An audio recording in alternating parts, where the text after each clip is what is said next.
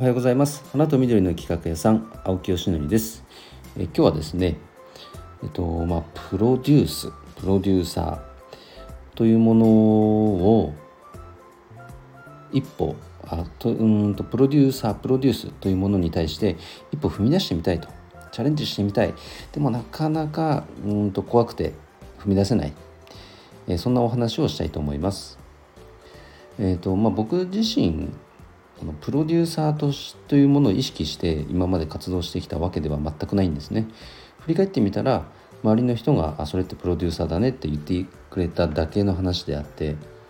あの自分自身プロデューサーだとは思ってませんでした。なんですけどそのように言っていただける人がぽつりぽつりと出てきたことによってあ俺ってプロデューサーなの？っていうことを意識するようになっていったんですね。じゃあやってきたことは何かっていうのを棚卸しする時に整理する時に川原拓海さんとかあとビジネスプロデューサーで活動している山川隆義さんこの方々の書籍とか、えーと、SNS の発信っていうのがものすごく自分の中には刺さったんですね。あじゃあだったら俺はプロデューサーとしてあの名乗っていこう行きたいなって思えるようになったし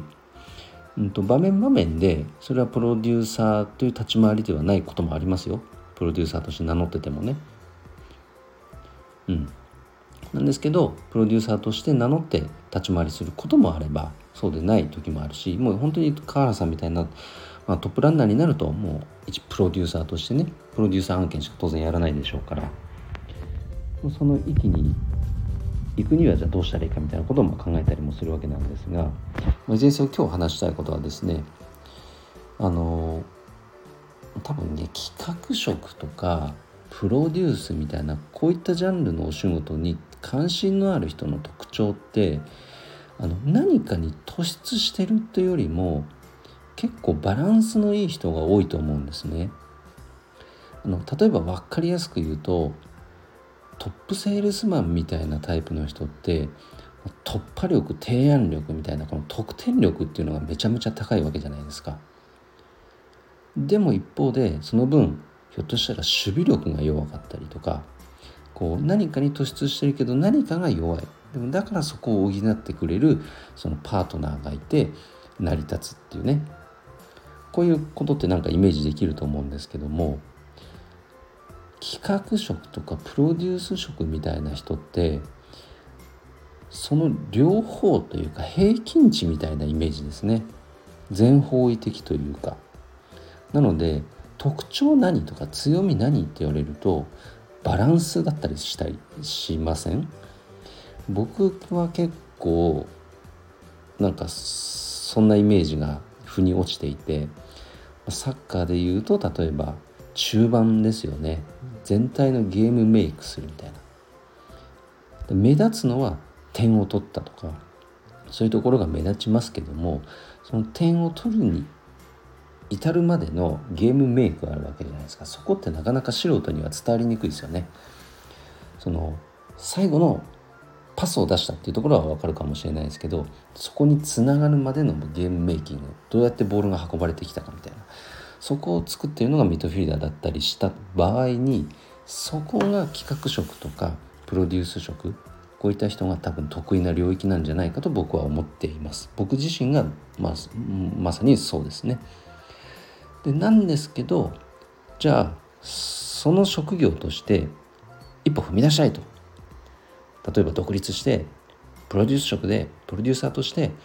今後活躍していきたいんだと。いうふうに志を立てるには結構やっぱりまだまだねハードルが高かったりもしますしすごく勇気のいることだと思います。だから今現在何かお仕事をしながらそのプロデュースというものを学んでで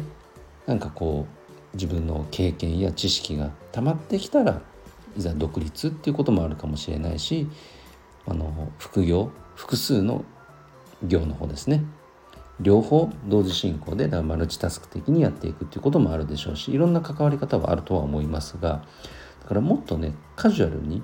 身近にプロデュースというものを感じられる場があってもいいんじゃないかなと思っています。僕はそれをこの花と緑の業界限定でちっちゃなコミュニティですけどね作ってやってきたんですがこれをね解放しようかどうかをちょっと迷っていますね。プロデュースっていうものをもっと身近にカジュアルにできるようにするには川原さんもねコメントくださったんですよありがたいことに。そういうのいいですねと。もう自由にもっとカジュアルにプロデュースを試せる場があったら嬉しいですって言ってくださったんであじゃあそれだったら今僕がやってる場をコミュニティをそのような場にねしていくっていうのは一つありなんじゃないかなとも感じていたりします。もしそんな場があったら皆さんいかがでしょうか。なんかねあ嬉しいとかいや別に全然必要ですとか何かね感じたことがあればコメントいただけると嬉しいです、